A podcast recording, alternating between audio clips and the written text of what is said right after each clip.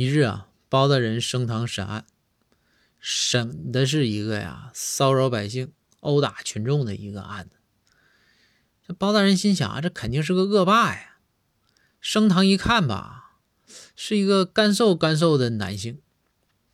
包大人就说听说你满大街随便打人，这罪你认不认呢？这堂下犯人就说，大人，我可不是随便打人，我是打人是有选择的，我就挑那个吧，身上有香味儿的，就喷香水啊，或者擦胭脂抹粉有香味儿的，我才打的。包大人说，这是为啥呢？然后这犯人就说我吧，最近就没钱，我还饿。包大人说，你没钱和饿，你就敢打人，天大的胆子。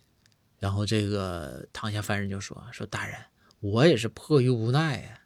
你说我吧，我没钱，我还饿，对吧？我合计我就只能喝西北风了，是不是？